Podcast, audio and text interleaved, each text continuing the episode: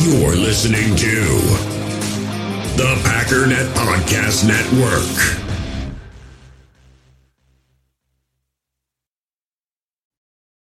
On the fake, Rodgers lets it fly, has Watson, he's got it on his feet and he's in for the touchdown!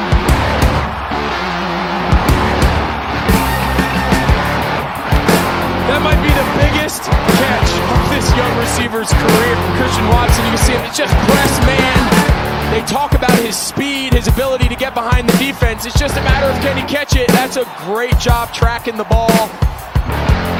He just took a big sigh of relief. Look at his buddies greeting him on the sideline, man. That's got to feel good.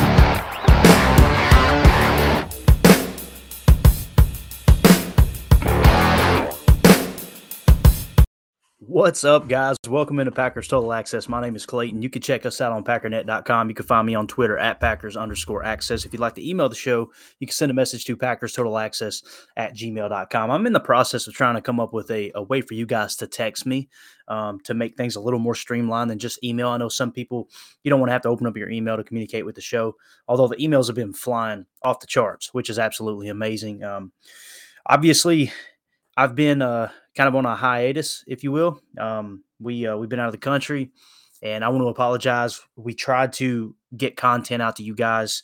The Wi-Fi where we was was not very good at all. Um, it turns out that Ryan had to edit the one podcast I did because there was some dead air where the Wi-Fi dropped momentarily. So um, you know, obviously, we got you some news about the Aaron Aaron Jones contract as it broke, which is really exciting. I mean, um, one thing you're going to find out with this pod is we try to when when I have an opinion and and a strong one, right? Um, which you guys know me.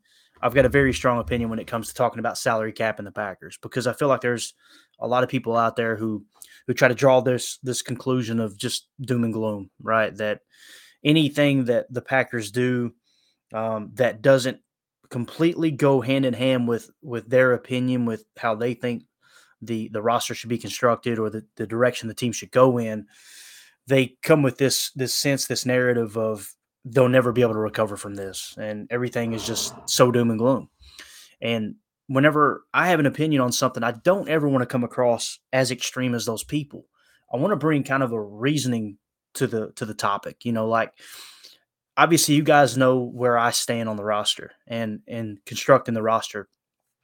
Would I love the books to be 100% clean? Absolutely. I mean, that's that's how I live my life. Is everything before you can enjoy something, you've got to earn it first. I've always looked at things like that. That my, that was beaten in my head early on with my upbringing. That you don't swipe credit cards. You don't you don't say, okay, we'll pay that bill later. You and, and first of all, it, it wasn't like this early on for me. I was a knucklehead for from the age when I get out on my own at 17 up until roughly probably probably 2021, I was a knucklehead. I was the one out there just spending, oh, pay it later, pay it later. And luckily, I had you know an older brother that's like a father figure to me, jerking not my rear end and and show me, hey, look, it's time to grow up. You know, it's not all life isn't about having toys and and and running around doing what you want. You've got to earn it before you can um, enjoy it, right? So that's kind of how I look at things. So I look at the Packers the same way. However, when when things change across the league, when change things and anything you anything you're doing, when things change, you have to be willing to evolve, willing to adapt, right? I use the quote all the time that if you if you don't like change, you're going to like irrelevance even less, right? And what does that mean? It means that anytime you're in, in an endeavor or uh, you know you're you're following a topic or you're emotionally invested whatever it is um, you've got to know the rules of the game right? It's same thing with gambling it's the same thing with anything investing. You know what the rules are you set your limitations and you have to play within those boundaries right? So this is out of my realm of comfortness okay? I want, I want everyone to understand that that pushing money out it's not ideal for me either but you've got to compare everything um, across the league. What are other teams doing? How do you stay within the boundaries? But you have to play this cash over cap game to compete, period. And, and immediate people, well, you didn't compete last year. Once again, quarterback, broken thumb. Left tackle, injured for the first half of the season. Left guard, injured for the first half of the season. Oh, by the way, we tried him at right tackle, couldn't handle it because of the knee, right? Um, your edge rusher, Rashan Gary, on our De'Vondre Campbell, missed a large portion of the season. on and on and on. You have to take everything into consideration. This team can compete if they're healthy. Okay, so if your argument is, or if their argument is, not yours, I know you're not in, in that corner. If the argument is, well, we need better players, I completely agree. 100%. Bring me all the good players you can find. you know, I mentioned tight end being one of the things that I've kind of studying this season. If there's one thing I came away from the season with a little bit better understanding, and that's the goal every year is to learn throughout the NFL season. And, and what, you know, I, I, I write down questions at the beginning of every season, things that I'm not completely sure on. And hopefully by the end of the season, the goal is I look back on those questions throughout the season. I want answers to those questions. This is from a fan's perspective, right? And so when I look back, tight end was the one thing that kept popping up. Like, man, I've undervalued tight end. I definitely undervalued the wide receiver one, but tight end is one of those things that, man, I got to. So I mentioned all of these teams that have great tight ends and you get mocked and ridiculed on Twitter when you mention it. Oh yeah, let's go pick us up a Travis Kelce. I'll take one. You're missing the point, bub. You've got to invest. You've got to invest draft capital. You've got to invest salary cap into these positions if you want things to change. I'm not suggesting it's going to be easy to go in the first round and find the next, next Travis Kelce. What I am suggesting is, though, if you want an opportunity to win in that regard, you better take a few swings. Because if we just sit back and continue doing the same old thing, then that question is still going to be on the horizon next year. And we're going to end the season and go, man, yep, that was still a need. Right. So hope, hopefully that makes sense. But again, got back in the country uh, yesterday and um, back home in Tennessee. And the trip was awesome. Um, it was, it was a surprise for my wife. It was supposed to be completely designed for her. She she told me over and over and over man, I, I want to see the ocean this year. I want to see the ocean this year. And it's funny, she she's she can read me like a book, dude. She's got me completely figured out. So what did she do?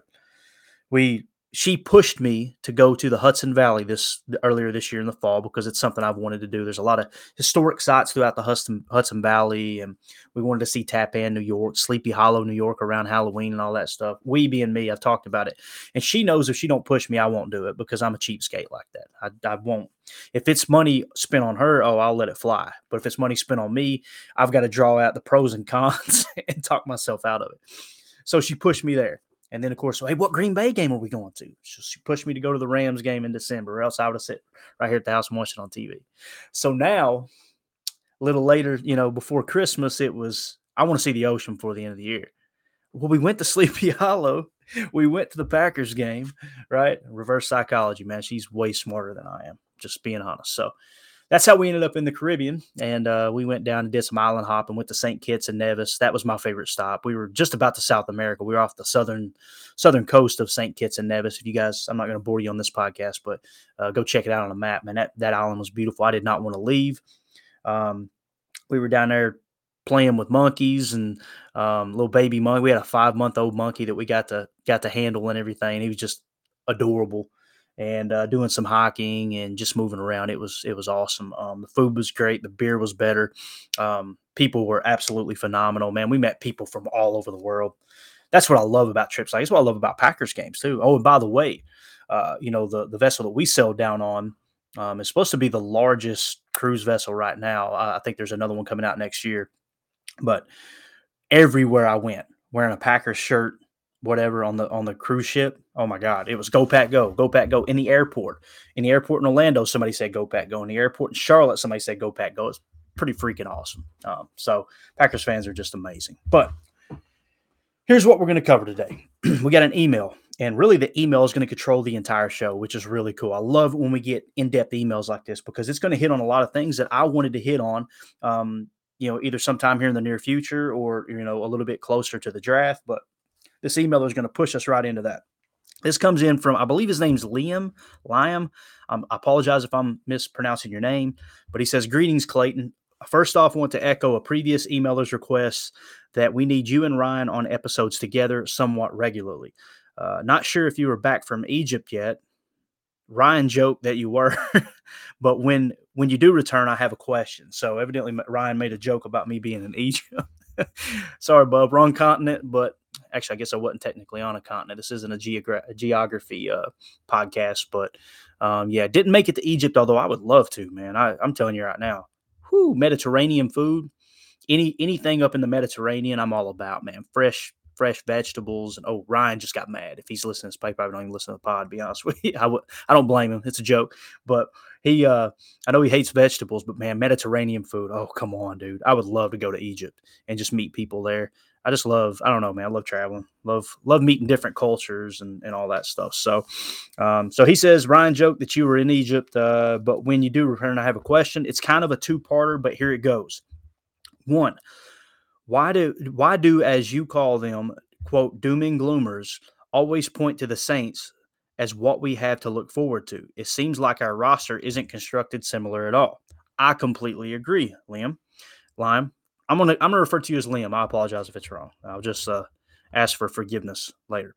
Um, and the second question was, what was your take? What's your take on Bob McGinn's story?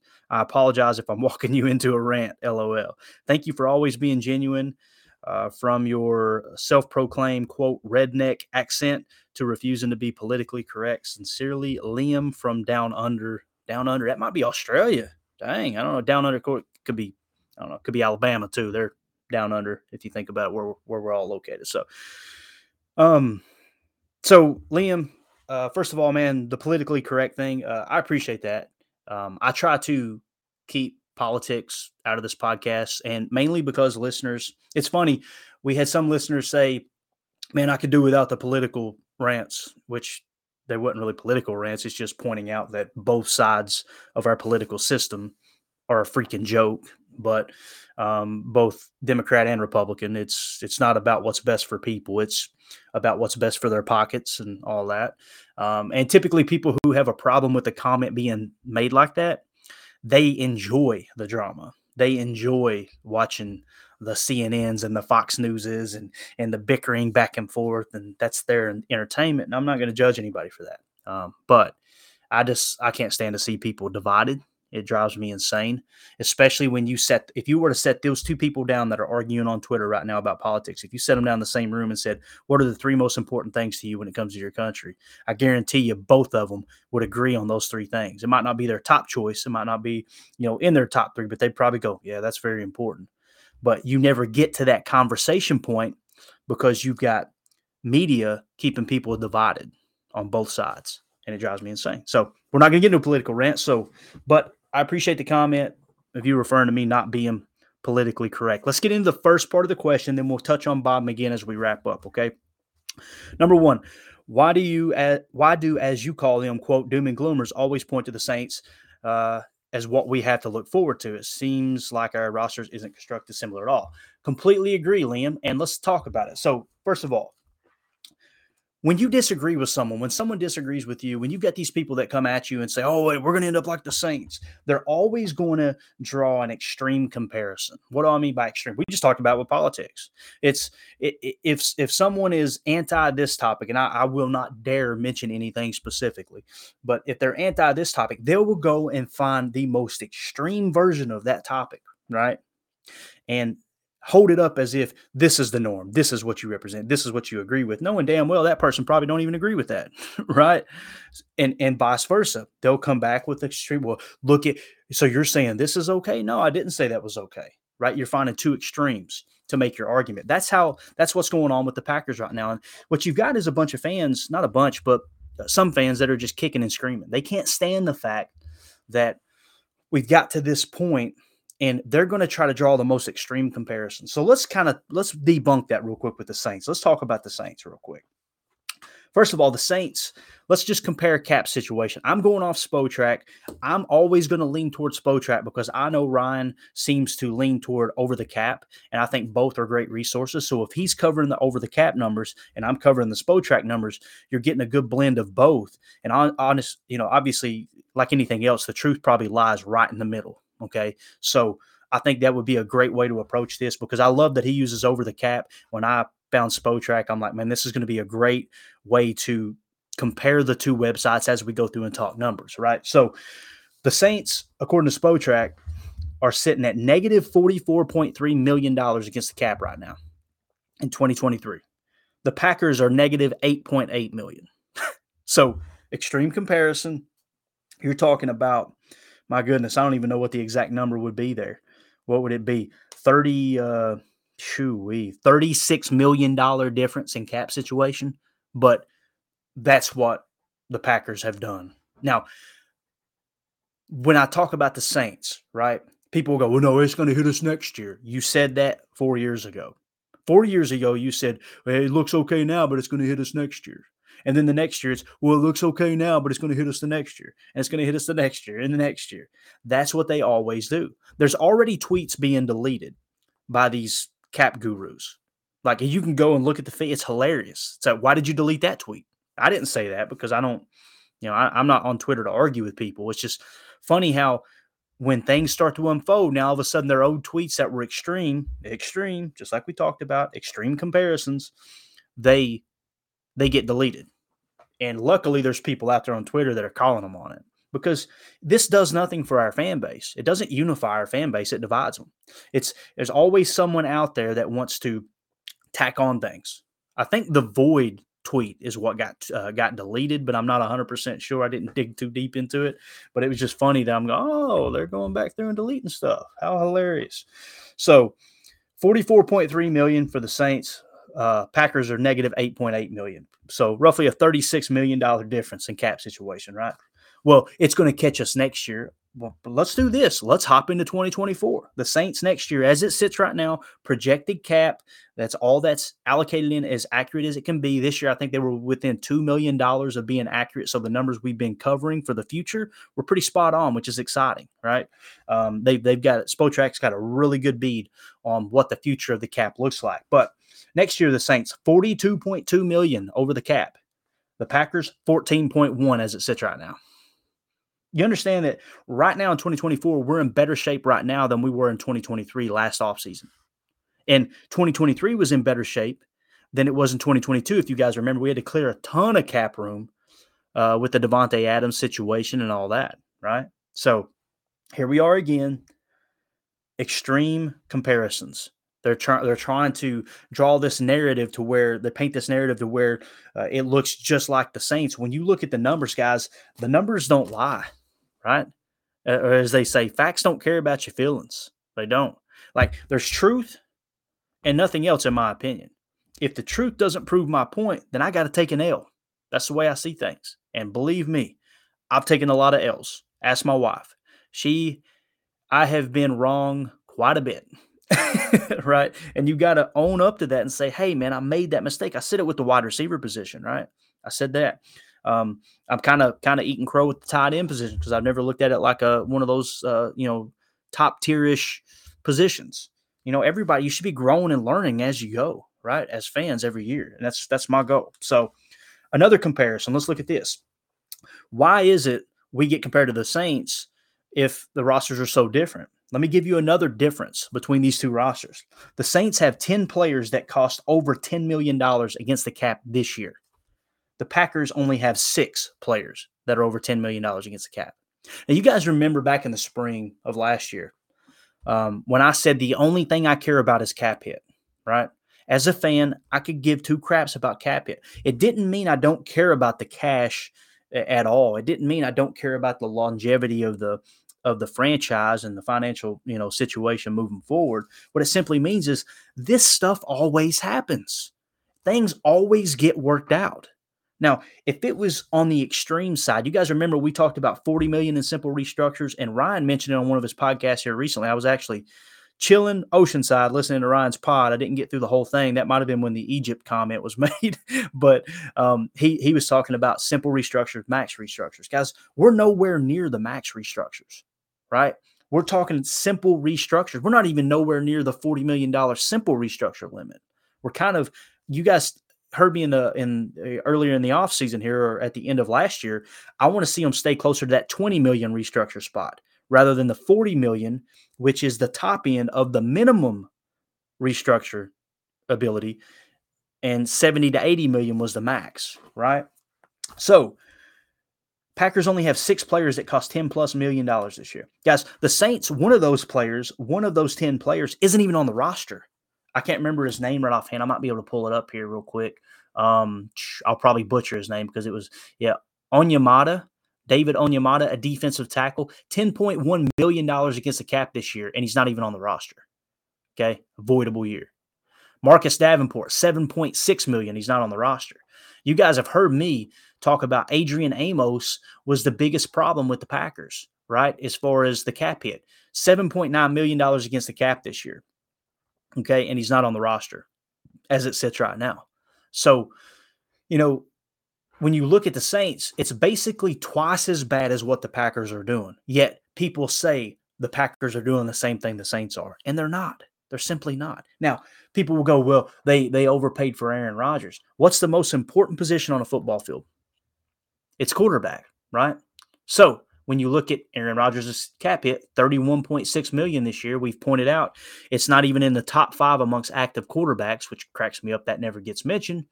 Um, if you go down on the Saints roster, they're one, two, three, four, five, sixth highest paid player 15.6 million against the cap. Their starting quarterback is Jameis Winston. Who would you rather have leading your team? a four-time MVP, Super Bowl winning quarterback, Super Bowl MVP, right? All-world quarterback when healthy, or Jameis Winston. So these are the things that don't get talked about. But again, there is no comparison to the Saints, guys. Negative 44 million in cap, we're negative eight which is going to get cleaned up in the blink of an eye. And we'll talk about that on the back end of this con- on this uh, podcast. The Saints have 10 players that cost more than 10 million against the cap, one of which isn't even on the roster. The Packers only have six players on the roster. Well, Adrian Amos is a big hit. Yeah, you know, the Saints have a player that's not on the roster, 7.6 million. Marcus Davenport isn't on the roster, and he's a 7.6 million dollar cap hit, just 300k less than Adrian Amos's. But you better mention that they have another player that's 10 million against the cap that ain't on the team, right? So it's important to point those things out. It really is. Um, one of those Saints players, like I said, not even being on the roster is just amazing to me. Um, so that's how you get. That's the difference. What I'm trying, the point I'm trying to make is the Saints have all this money tied up in Cameron Jordan, 25.6 million, Marshon Lattimore, 22.4 million, Ryan Ramczyk, 24, 21.4 million, uh, a guard on Andrus Andrus Peat, Andrus Peat, however you say his name, 18.3 million. Alvin Kamara, 16 million. Alvin Kamara one's funny because he he's literally his cap hit is twice as much as Aaron Jones's cap hit now after the restructure. By the way, did we not nail that restructure? And again, I'm always going to lean on the minimal side. I don't want to come across with an quote unquote extreme take on a situation just because I feel like that's the best thing for the team. I said I would love to see them free up 8 million this year for um, Aaron Jones. What ended up happening? We freed up over 11 million. Under promise, over deliver. That's what we're trying to do on the pod. So, really exciting stuff for me. But yeah, to answer your question, Liam, um, that uh, there is no comparison to the Saints, but there's always going to be an extreme comparison because when people are kicking and screaming and they cannot stand the fact that Aaron Rodgers might be back as a Packer, it's driving them crazy. And I think it's, I want to say it's hilarious, but it's it's embarrassing as a Packer fan to see how upset they are that they are understanding that there's a slight chance that Aaron Rodgers might return as quarterback. Guys, if he comes back, hey, giddy up. Let's get everybody healthy. Let's go run for a Super Bowl, right? If he's not back, I'm buying me a Jordan Love jersey and Love season has begun. All right. Because I'm a Packer fan. And I'm not going to sit here and pretend like I understand uh, that uh, football or front office moves more than Brian Gutekunst, Russ Ball, and everyone else. And I know there are some people that like to do that, right? And they like to uh, pretend like they understand what's going on more than the, the guys that are paid, you know, collectively millions of dollars, tens of millions of dollars to uh, to run this, you know, it's a sports franchise, but it's a business, right? Um, it's just amazing to me that people's ego gets to that that point. So, how do the Packers make this happen?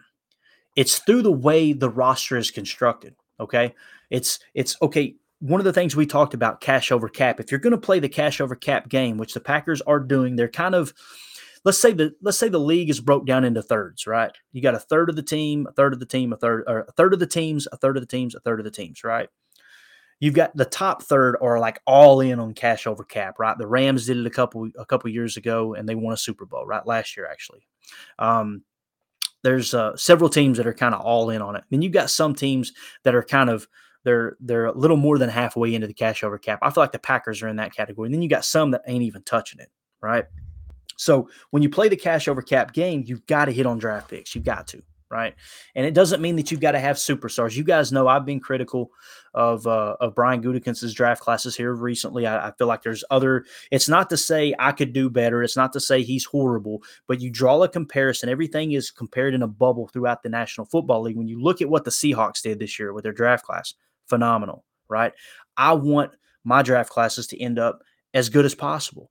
So for me not to draw a comparison with the best or the the organizations that had the most success here in these previous draft classes, um, it's it's robbing our fans, robbing our listeners of the truth. And again, just be- uh, just because I don't want it to be true, don't mean I don't talk about it. Right? You've got you've got to talk about everything. If you see it, you got to say it. That's what's going to create good content, so we can all learn and grow and, and move on. So the Packers roster how are they able to only be negative 8 million over the cap with having you know the cap hits at the top like the David Bakhtiaris, which is extremely high cap hit, Kenny Clark over twenty million dollar cap hit, which is underperformed. You guys know I've I've talked about that. I hope he rebounds this year, but if he don't, this may be Kenny Clark's last year in green and gold, right? Um, let's hope he pulls it together because you're not going to find a nicer guy. Um, so it's because of the roster construction and cheap rookie contracts that are actually contributing on the field. Now, we all know our wide receiver class struggled last year, right? But they also did some good things. Christian Watson came on strong there in the second half. Romeo Doubs played a key role. He had some mistakes. Every rookie will, right? Samori Toure, you know, had the touchdown catch there. I believe it was in Philly, if I remember correctly. Um, he showed some some promise. I could see him stepping into a little more of a role when we go to a four wide receiver set, which very rarely happens, or God forbid one of our wide receivers go down with an injury, he has to step into the number three row. Um, I think he can contribute. I think he's going to grow. He's going to get better. Aaron had a lot of saying a lot of praises for him. You won't hear that in the media because Aaron Rodgers is a horrible teammate. And again, extreme comparisons, extreme reporting. They won't mention those things. They won't mention that Aaron Jones said that Aaron Rodgers – was uh, the the best teammate he could ever ask for when he first came into the organization. As a young player, he accepted him, he embraced him, he told him he's one of his favorite people in the organization. You won't hear about Christian Watson praising Aaron Rodgers and Aaron Rodgers praising Christian Watson. You won't hear Aaron talking good about Romeo Doubs or Romeo Doubs talking good about Aaron because the only thing they're going to show is Romeo Doubs saying he hasn't hung quote unquote hung out with Aaron Rodgers. You can see the narrative constantly being drawn, but these receivers. I think that there's a lot of upside especially with Christian Watson and Romeo Doubs. And Samori Toure has an opportunity to become a, a James Jones type receiver, not necessarily from build or style of play, but just kind of contributing. One of those players that you don't expect to do much, and then you look up and he might have seven touchdowns in a season, right? Um, I think he's just kind of got that to him. I've watched Packer football since 2003, and I got a pretty good beat on this. I never felt like this with, uh, you know, with Geronimo Allison. I never felt like this with uh, some of the other receivers that have kind of come and gone. The, you know, the Abbrederis's and the uh, Jeff Janis's. I wasn't one of those, you know, presidents of the fan club. But Samori Toure, there's something there. I, I can't quite put my finger on it. I feel like he's going to contribute a little bit. Uh, no way would I suggest that he's going to contribute at the level Donald Driver did over the course of his career. But I can see him in moments kind of becoming that right? And it all comes down to are we going to stay in 11 personnel, three wide receiver sets, more than 12 personnel, two, two wide receiver, two tight end sets, right? Or are we going to lean in the Shanahan system with 21 personnel, two running backs, one tight end, actually go out and get a fullback and, and or, you know, at least use Deguara in the fullback row, if you will. So, um, but how is it constructed? First of all, let's do this. Let's play a video. This came from Packers.com. I'm really, uh, I really enjoy this. It's a quick video, and it's going to be on the offensive rookies um, in review. And let's just kind of hear what they have to say uh, about them over at Packers.com, and then we're going to break down the rookie contracts and talk about how they help fill out this roster. Well, he gave us a legitimate home run threat. Throws the middle, go, cutting left, 50, accelerates, 30, 25, 20, 15, 10, 5, touchdown! Oh, the big play ability. I just want to be dominant. Just knowing that if the ball's coming my way, I'm going to make a play. Leaping, grabbing the corner of the outside for a touchdown, Christian Watson. You know that he's going to go out there and execute to the best of his abilities. Got his man to the end zone yes. for the touchdown, Romeo Doubs. Rome, there were a lot of great moments with him. Back shoulder, touchdown, Green Bay Packers. What an adjustment by the rookie. Play a day, makes the catch.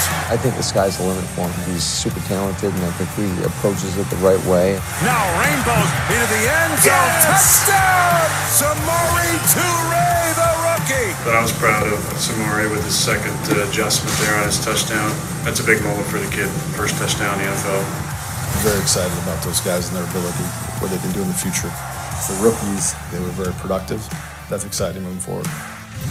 Those three wideouts weren't the only rookies to make a splash on offense. Green Bay may have struck gold in the fourth round with lineman Zach Tom.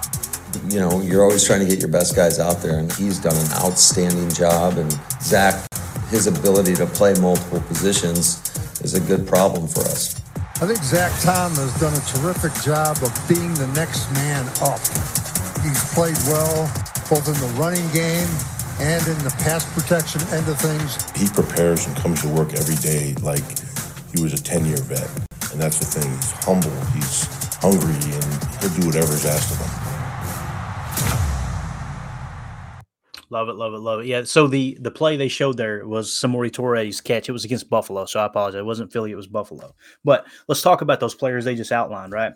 And how we got contr- uh, contributions. Now, when I when I look at rookies, I don't look at it like I, I expect them to come out and be a superstar. The number one goal for a rookie, in my opinion, is if they contribute to the team, if they get significant snaps and they hold their own, that's a successful rookie season. I've always looked at it that way. If you land a Micah Parsons and they go out and win Rookie of the Year, hey, sign me up. A TJ Watt, somebody like that, where they just come out and light it on fire, man, I'm all about it. But you shouldn't hold that as the standard. That shouldn't be the rule. That should be the exception.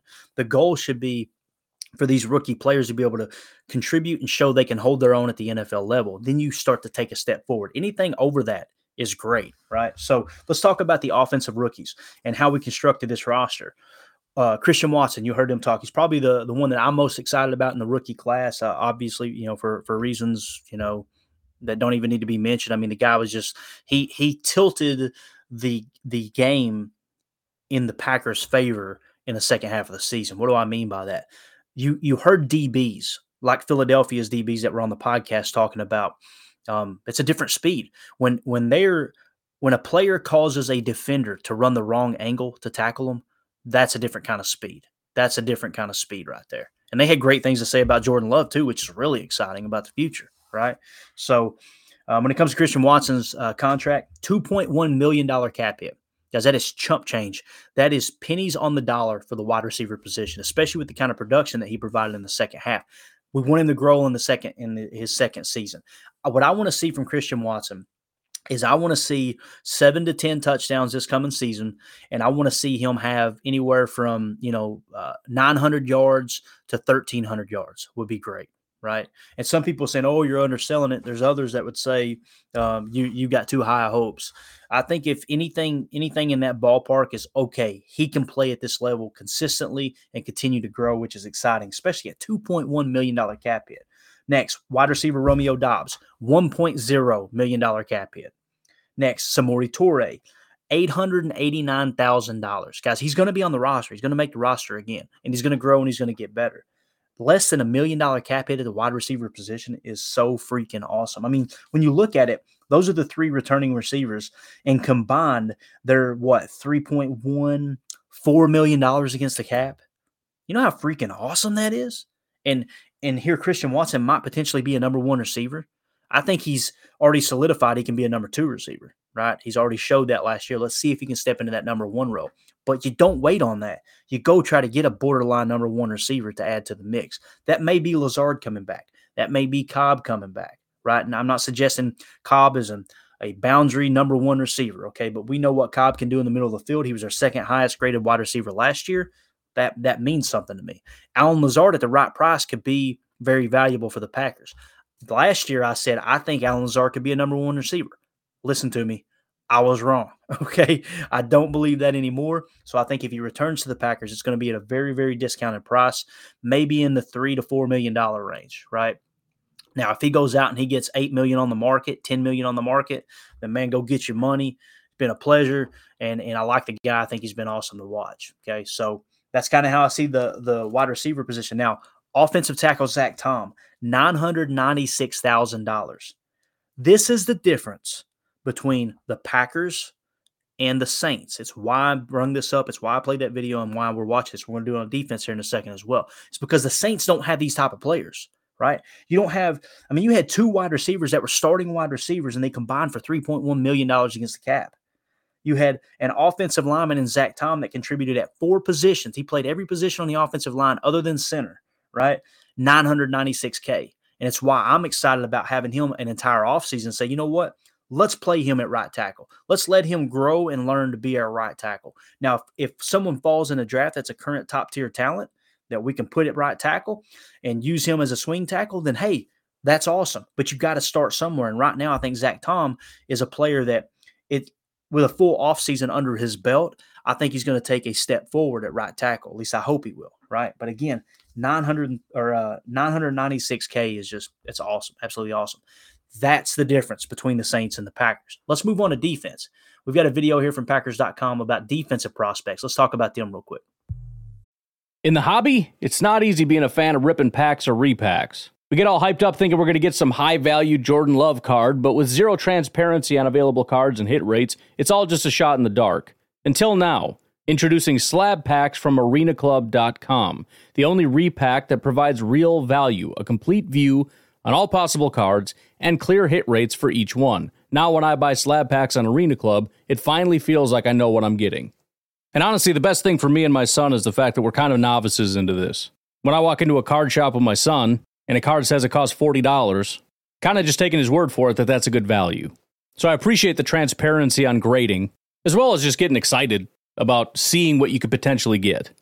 Right now, you can get 10% off your first purchase by going to arenaclub.com slash packdaddy. Wow, that's crazy offer. 10% off a $400 slab pack. That's 40 bucks right there. Anyways, that's arenaclub.com slash packdaddy for 10% off your first purchase. They're both obviously very athletic, and I think you see some splash plays. Hammered down on the play. Quay Walker deliver the blow. Goff looks, hit from behind. Coughs up the football, and the sack made by Devonte Wyatt, the rookie. I just love the effort that you see from 95 when he's out there. Big, athletic, and again, plays with a high motor. He's a guy that you really don't have to say anything to, um, a lot like Kenny plays hard all the time. Rolling left, chasing Tua down in front of the Dolphins bench. That was the rookie Devonte Wyatt. Breaks loose, cutting left, chased by Quay Walker. Chased down and taken down. Plays hard all the time. That's what you're looking for. He has the mindset of what you want. You can surround yourself with a bunch of guys that love football. Good things are going to happen, and Quay loves ball. Hit in the backfield, and there's the stop. They came in waves, and it was Quay Walker who led the way up the middle and off to Akers right side. Behind the line of scrimmage, flashing across the line. Quay Walker decks him for a loss. KO and Jerry Montgomery have done a great job with both of those guys, and we look for those guys to be big contributors on our defense. Those two first rounders weren't the only rookies to make a splash on defense. Enter fifth round pick Kingsley Enagbare. Wilson looking hit from behind. Down he goes. Quick toss left side, nearly intercepted. Oh, broken up beautifully by Enagbare. There's a lot of things that JJ has that you cannot coach. You know, he's a long, lengthy guy, who moves, bends extremely well. Takes, hands it off to Singletary. Hit in the backfield, down he goes. The thing we're always trying to do is get these guys into a comfort zone, to know what they're supposed to do so that their talents can come out. Love it. Love it. Love it. Love it. Okay, so those players they just highlighted, right? Quay Walker.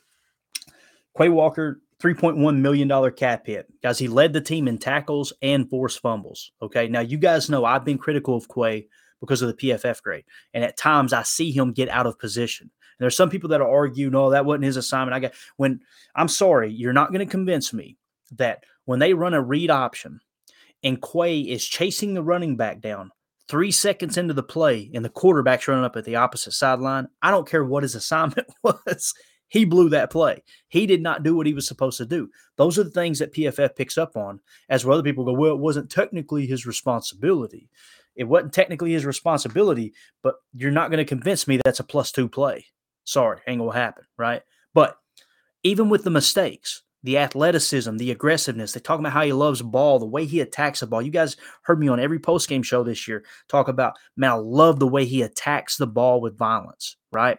And we've got some things that we need to clean up, uh, you know, uh, as far as like um, being too aggressive after the play and getting penalties called. That's been talked about at nauseum. I think he's going to clean that up. I think Quay's a great guy. I think, I think he can take a step forward next year, is what I'm saying. Led the team in tackles and forced fumbles, 3.1 million against the cap. Defensive lineman Devonte Wyatt, $2.9 million against the cap. Devonte Wyatt, in my opinion, was one of the better picks of this draft, and I think you're going to see it in 2024. He, to me, he showed flashes in 2023, and for whatever reason, he couldn't get on the field. Um, you know, maybe it was what Brian Gutekunst just talked about that you want to find out what these players do well and put them in a position to do that well, right? Maybe that that was a transition for him. I don't know, um, but I, I think we're going to see a lot more Devonte Wyatt next year, and I'm really excited about it. I think I think his PFF grade was over 70, which is great for a rookie.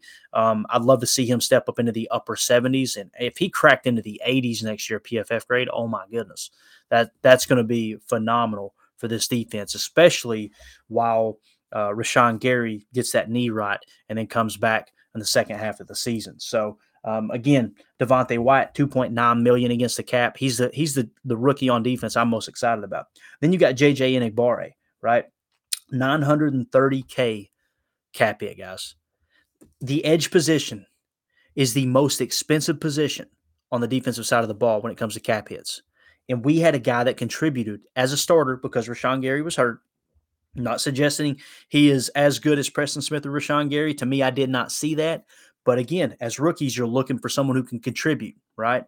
Um, 930K against the cap. He had three sacks. Guys, that's the most sacks by a rookie defender on the Packers roster since 2013. You may say three sacks ain't much. Think about it. How he came in for Rashan Gary after he hurt his knee and to, you know, just a half a season or however long it was, maybe even less than that, to have three sacks and do something that no rookie defender has done since 2013 that's notable. I mean, you're you're talking about 2013. That was a decade ago, right? So nine years if you go back to last year when it actually happened. So there's there's things there, there's flashes there, and you guys know Enagbare was probably my favorite draft pick of of the entire draft. If you watch our live draft coverage, I was over the moon about that pick um, because he was he set the highest on the board for like two rounds for me. I'm looking at my draft board going, why is nobody taking this guy? And the big knock coming out of college was you know, he's a wide nine rusher and he doesn't play the run that well. To me, he showed enough in the run game that he looked like he could hold his own in this league. So when you get Rashan Gary back and you still got Preston Smith on the roster, what happens? You've got that guy that can that's now has a half a season under his belt as a starting edge defender to be able to come in and spell these guys and bring that extra juice in uh, in pass rushing moments. That's exciting. So again, this is the difference between the Packers and the Saints. You had three players there that contributed as starters late in the season, and 3.1 million against the cap, 2.9 million against the cap, and 0.930, you know, 930k against the cap. Uh, that's exciting stuff. That's how you construct a roster when you're playing cash over cap. You have to hit on those draft picks and more specifically those late round picks because you're maximizing those cheap, cheap, cheap rookie contracts that the new CBA agreement a few years back um, put in place rather than having to negotiate with a contract with a rookie and them being able to dictate just like they're in free agency. Now everything's slotted in. There's just a few little minor guaranteed details that you got to button up uh, as you're putting that contract together. So that's exciting stuff. Um, I'm really, really looking forward to seeing how all that unfolds. Now, let's do this. Let's move on to the Aaron Jones restructure. You guys know I put a pod out while we were down there um, on vacation and we didn't have many of the details. The early indications were they freed up about 9 million in cap. Later on we find out they actually freed up over 11 million in cap. You guys know i actually tweeted it out where we put a video uh, of the audio of one of the past podcasts i did when i broke down the running back position and i said aaron jones is prime for a restructure. Um, and one of the things I talked about was you go to him and you could say, hey, look, man, you're worth every penny, but we really need to free up cap room. Are you willing to renegotiate? And if, if the answer is no, then you say, hey, you've earned every dollar of it. Uh, here's your money. We you're going to be on this roster regardless. We want you here. But what if we took some of that some of that money that's in your contract and guaranteed it over it being a liability. If you go out and get hurt this year and we cut you loose next year because of a, a crazy injury, then you miss out on that guaranteed money. And that's exactly what they did. So let's talk about his contract real quick. We're not going to spend a whole lot of time on this because it's already been covered. But again, I wanted to hit on the new cap ramifications this year and next year. Okay. So here's what I want to point out as we look at it here. The 2023 cap hit goes from over $20 million.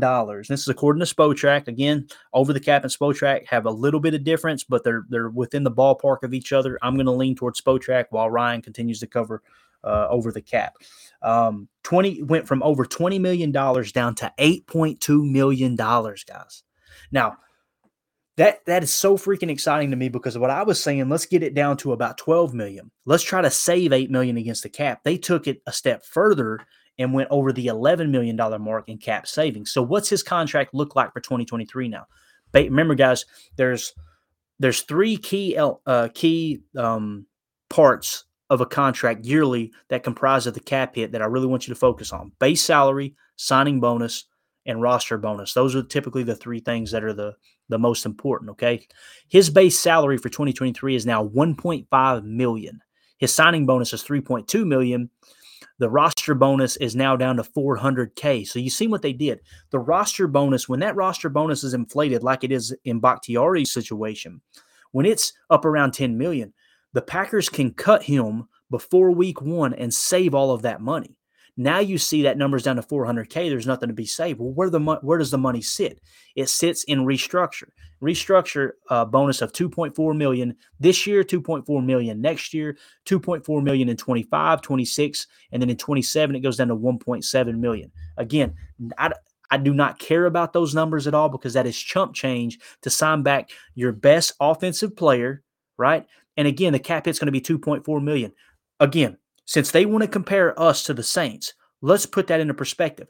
Our the best player on our roster just got restructured and put back on the roster, right? For for this year and next year. Basically meaning we're not going to cut him loose. Okay. Now, let's compare him to the defensive lineman that we didn't even know who the heck he was for the Saints. He's a $10 million voided cap hit for this year alone. And in 2025, two years from now, Aaron Jones is only going to be 2.4 million. You see the the there's there's no comparison there. It's an extreme comparison or is an attempt at an extreme comparison by those people who are doom and gloomers. It's that simple. This is a great a great move by Gutekunst and Russ Ball. And it's amazing how people, oh, I don't like Russ Ball. I don't think he does a good job. This is Russ Ball right here. This is Russ Ball getting creative. This Russ Ball getting creative with the Aaron Rodgers contract and be able to keep the cap hit so far down, right? And I, am really excited to see what happens with Aaron Rodgers. I really am because it just feels like that comment that Aaron Rodgers made about um, the deal has to be touched, it has to be moved a little bit. I'm I'm eager to see what he meant by it. it could have meant to uh, a little bit of flexibility for a trade. Although I'm sorry, fifteen million dollars is what a team's got to pick up for that. Um, there's just a lot of a lot of questions still there, and I'm really excited to see how that unfolds. But again, Aaron Jones this year, guys, 8.2 million against the cap. Remember, we just talked about Alvin Kamara being 16 million, right? 8.2 million against the cap. Phenomenal job by the front office. Now, people go, yeah, but how's it affect us in 2024? I'm glad you asked. Remember, before this deal got done, we talked about in 2024 um, it being a $16 million cap hit. I said once you get past year three, it actually drops down four millions in 24. Well, that number must be crazy inflated now, right? Wrong. The cap hit now for 2024 is only 17.7 million. It only raised $1 million next year. And it was 3 million cheaper than the cap hit when we came into this offseason for 2023. It's just a great freaking job. Now, here's what's exciting. Um, it only raised one to two million dollars there for next year, but his base salary in 2024 is 11.1 million dollars. So the three components: base salary 11.1 million, signing bonus 3.2 million, roster bonus 400k. Guys, you have to understand how to read that. What they're telling you here is the Packers plan on him being on the roster in 2024 as well. Now, what's cool is let's say he mm-hmm. comes out this season and has another phenomenal year. And it looks like, man, 2024, 2024 is going to be just as good as 2023, or there's going to be a gradual decrease, which we would be more than willing to accept considering how important Aaron Jones is to this roster. His production, first and foremost, because it's a business and we got to get the job done on the freaking field. He was one of, if not the only players that did that this year, right? Why would you want to cut him loose? That's why we were going crazy when people were talking about you got to cut Aaron Jones loose. This is what, and don't those people look silly that wrote those articles? Uh, I say they look silly, but they got their clicks. They got paid for it, but they didn't get it from me. I'm sorry, I'm not going to pay through a, a, a paywall to to read a, a hot take topic. I'm just not going to do it. But next year, let's say he comes out this year and he blots it up, and we go, we want him back next year. Guess what you can do next year? That 11.1 million dollar salary that can be converted to signing bonus, which we know he would be willing to do. Let's say you come out next year and that cap hit is $17.7 million, right? And you want to get that down. You could go to him with that base salary and say, all right, here's what we want to do, bub. Let's guarantee 8 million of that. Let's just give, let's cut you a check right now. You don't even have to wait for those weekly checks next year. Let's do it right now. You guarantee him $8 million in that scenario. And guess what you can do? You can shave $3 million. And, and again, I'm doing things very minimal. You guys seen I undershot on the other one. I said let's free up 8 million, they freed up 11 million. Let's go to that 11 that that base salary of 11 million and say, you know, forget the base salary. Let's give you 7 million guaranteed right now signing bonus, put it in your pocket if you'll take the base salary down from 11 million. And he says, "Yeah, let's do it." Boom you shave $4 million off the cap for 2024. And it's a, a win win for both parties. I'm not predicting that will happen, but these are the things that the doom and gloomers do not talk about. There's ways that you can convert salary to guaranteed money and save money overall. I'm not talking about tacking this onto avoidable year. It's simply going to him and saying, here is a lump sum check if you'll take 3 million less, 4 million less. Happens all the time, right? Happened with Tom Brady forever in New England. And it got paraded around as if it was a pay cut when really what they didn't mention is it's more guaranteed money than they originally had. So it's it's a safety net. It's more of a it's less of a gamble on the player's side, and it also frees up cap for the team. It's win-win for both parties. That's how negotiations are done. Those are the things that the doom and gloomers won't talk about. So really exciting stuff with this Aaron Jones contract it was even better. You know, I put that pod out with the early numbers that I had. And everything hadn't been released yet. So I tried to straighten it out in the tweet I sent out with it when the podcast went live because I didn't know when it was going to go live with the Wi Fi situation down there.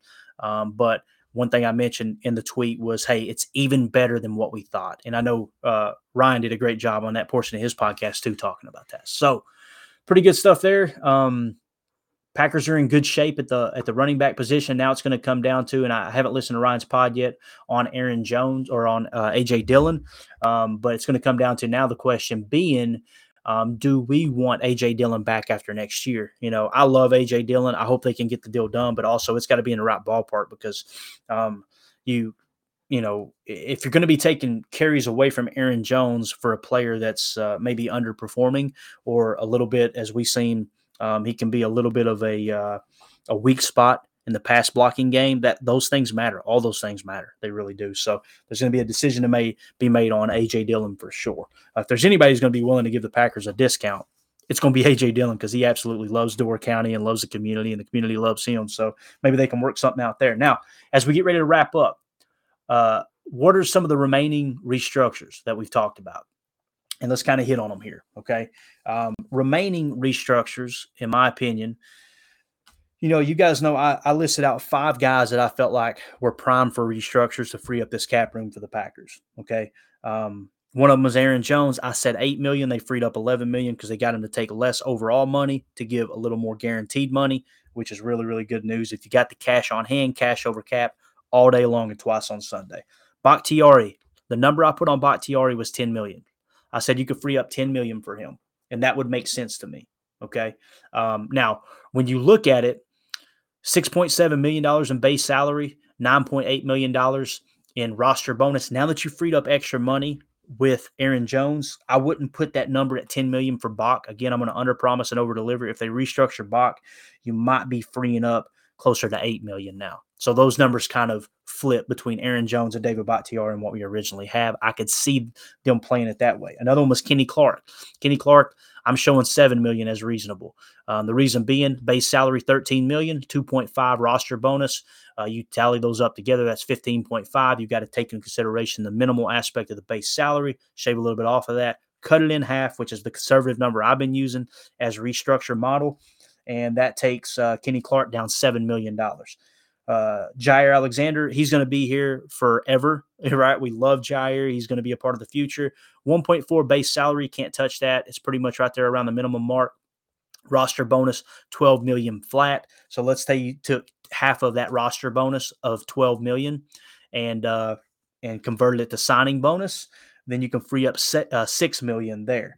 Uh, Preston Smith, Five million dollars is the number I have on him. His cap hit is 13 million. Base salary is two million. Roster bonus is 8.1. You combine those at 10.1, cut it in half. That's five million. What that means, guys, in layman's terms, 28 million dollars that you could still free up doing these on the low end, guys, of the simple restructure number that we talked about of 40 million.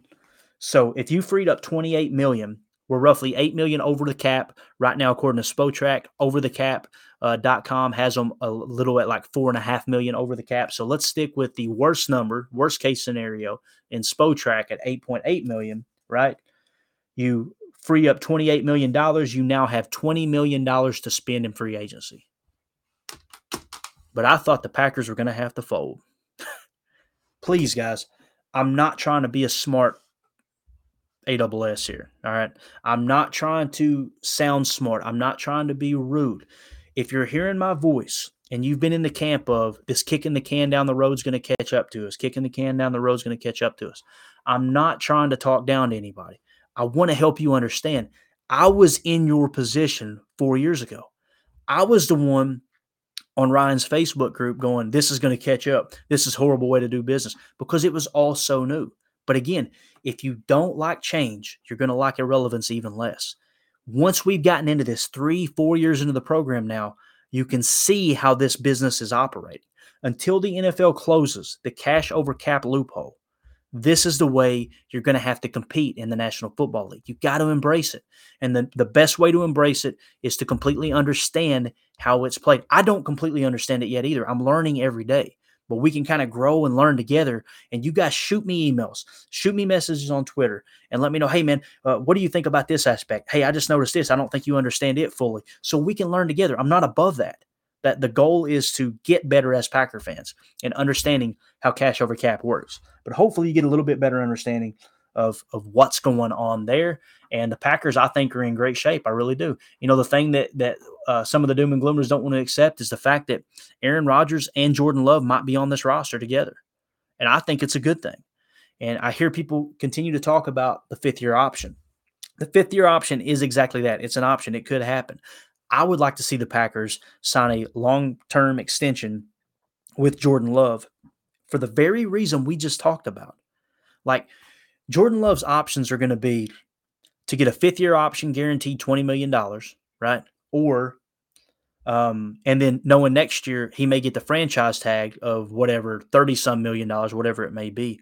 Or we could negotiate a contract for a four year extension for him and offer him a hundred million in guaranteed money. Well, how can they do that, Clayton? Because you can do an average of 25 million in guarantees per year tack on two voidable years and be able to move that cap around to where Aaron, where uh, Jordan Love's cap hit next year might be fifteen million dollars. So you've got Jordan Love as a starting quarterback beginning next year at a cap hit of fifteen million dollars, and the entirety of that four-year contract. There's so much maneuverability that the Packers can use that to their advantage. When other teams are having cap hits of 35, 40, 45, and even $50 million at the quarterback position, the Packers will be sitting at $15 million. You know how exciting that is? Now, $15 million cap hit next year, right? Well, what was the cap hit be this year? It would be the same as it is currently. Jordan Love, right now, is a $3.9 million cap hit, significantly less than most of the NFL's backup quarterback cap hits across the entire league. You have Aaron Rodgers for one more year and say, hey, this is it, bub. After this year, we're done. Then his cap hit. Let me just jump ahead. I didn't plan on doing this, but I'm going to jump ahead really quick and just kind of talk about what I mean here. Aaron Rodgers' cap hit next year, okay, is $40.7 million. Everybody says if he returns this year, we're absolutely screwed. Oh, we're torched. First of all, he said the deal is going to be touched a bit. Let's throw that out the window and pretend like he never said it. This is what I'm getting at. His cap hit next year is 40.7 million. If he retires, the dead cap is 24 million. Okay. So what's that mean? That means you free up $16 million, like $16.2 million in cap if he retires next year. Okay. So if he retires next year and you free up $16 million in cap, what did I just say Jordan Love's cap hit would be if you signed a four year deal with the maneuverability of the money? It would be roughly 15 to 17 million dollars. So the difference in Aaron Rodgers' cap hit and the cap hit you take on is identical. What am I saying here? Your your salary cap stays exactly the same way and you step into the Jordan Love era with him on a four-year extension and significantly cheaper than every other top 10 quarterback in the league because let's assume that we think he can be a top 10 quarterback in the league, which I, I'm leaning towards. I think the Packers believe that. That's what they've said. We've seen flashes of it. I think Jordan Love can be the real deal. Your cap does not change at all next year. No, no, they the doom and gloomers said that the cap's ruined if he comes back. It's significantly worse if he comes back than if he didn't this year. But who again, what's the goal? The goal is to read the cap year to year. Don't buy into the doom and gloom of 3 years from now we're going to be screwed because it never comes to fruition. There's so much flexibility as long as cash over cap is a loophole. Okay? So, if you take that into consideration, and he's on the roster next year, right? It's showing right now that eh, for whatever reason, Spotrac is actually showing Jordan Love at $20.2 million cap hit next year in the red as a base salary. I don't know why they have that on there because he hasn't signed a fifth year option to the best of my knowledge. Um, but the cap right now is negative $14 million next year, significantly better than it was going into the offseason this year. And again, this cap hit, you're, if you're saying, well, that doesn't include Jordan Love's $15 million, no, you're right. But it does include Aaron Rodgers' $40.7 million cap hit, which, if we cut him loose, would now drop down to a dead cap of 24.4 million, according to Spotrac. Again, I'm assuming they have all the numbers worked out correctly, but if they do, 24.4 million, okay, you're freeing up 16 million. Insert $15 million cap hit for year one of the Jordan Love era we're sitting at negative 14.1 million against the cap. Guys, it's going to work out. Now the question is, do the Packers think that Jordan Love is the next starting quarterback? That's the question. I can't answer that. I'm not in the building. I'm not watching practice. I'm not sitting in those weekly meetings with Brian Gutekunst, uh, Mark Murphy, and Matt LaFleur and Russ Ball. I guarantee you this: they know if he is or not. When I say they know, they know whether they think he is or not, right? And if they do, this will be the next move. I'm not ruling out a fifth year option. I'm just saying we got to stop pretending like that's the only option because I could see Jordan Love taking 100 million guaranteed over the next four years, tack on two voidables, and now you can minimize the hit in 2024 and ramp it up as you move along. That's how this thing's going to get done, in my opinion. But again, the question is do they know he's the guy? Now, the last part of that emailer's question, I, I don't want to spend a whole lot of time on this. Um, I don't, but I do want to respect the fact that Liam asked this. What's your take on the Bob McGinn story? I apologize if I'm walking you into a rant. Liam, the fact that you acknowledge that you could potentially be walking me into a rant is going to significantly help me, significantly reduce uh, the uh, the chance of me walking into that rant. So I'm going to try to stay calm here. Okay. Bob McGinn my question is who's your source? Someone within the building. Okay, that's not an answer. Who's your source? Name the source. Who was it? You ain't even got to give a name. Just say, does he does he work hand in hand with Russ Ball or Brian Gutekunst? If the answer is no, then my next question will be, does he work hand in hand with the scouts? If the answer is no, my next question will be, does he clean the toilets at Lambeau Field?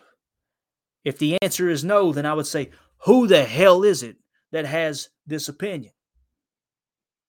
That's the problem I have with the Bob McGinn story because there's always all these things going on behind the scenes, but there's never a source mentioned.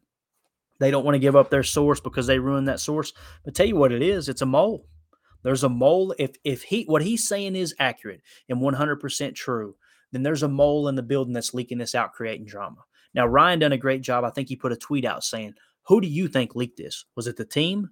Was it Aaron Rodgers? Was it who was it?" All right.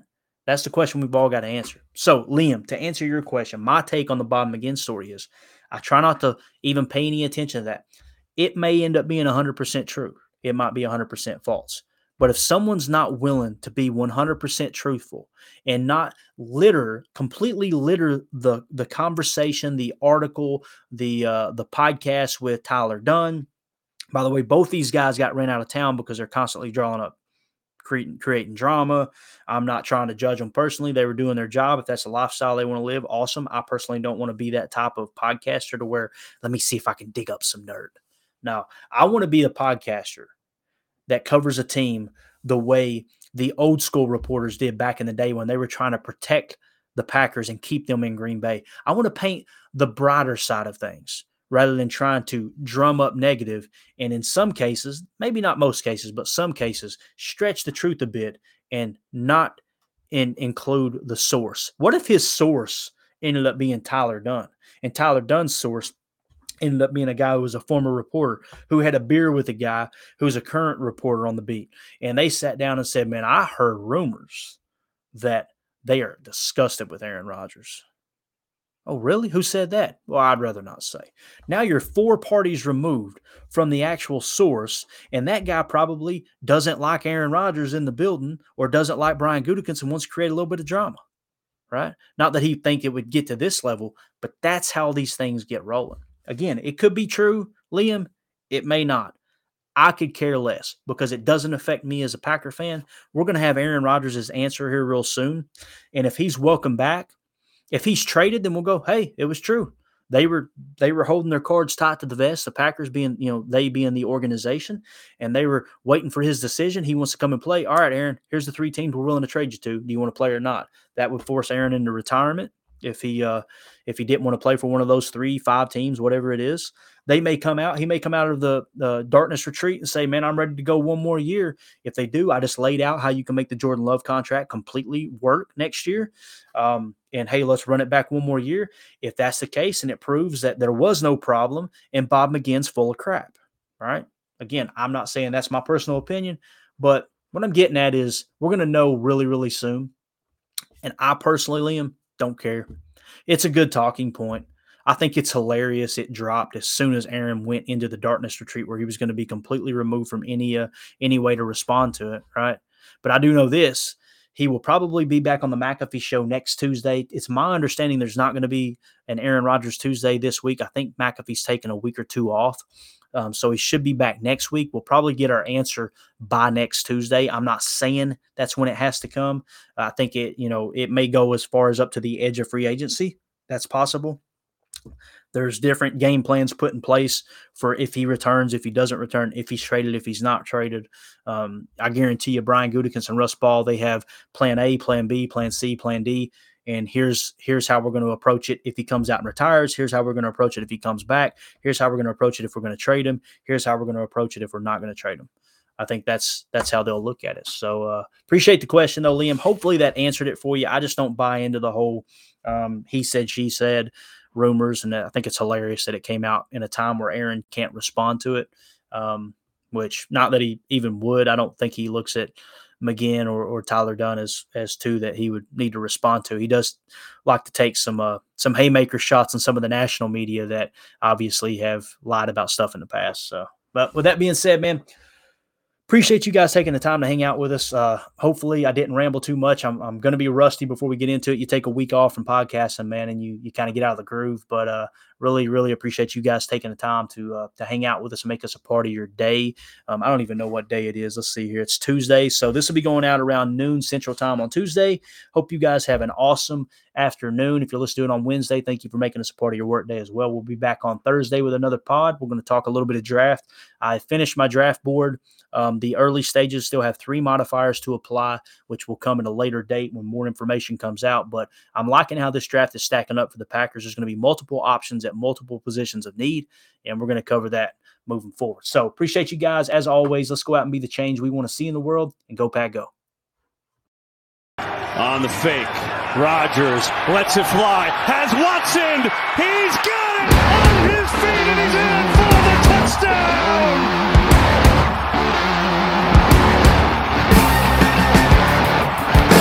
That might be the biggest catch of this young receiver's career. Christian Watson, you can see him, it's just press man.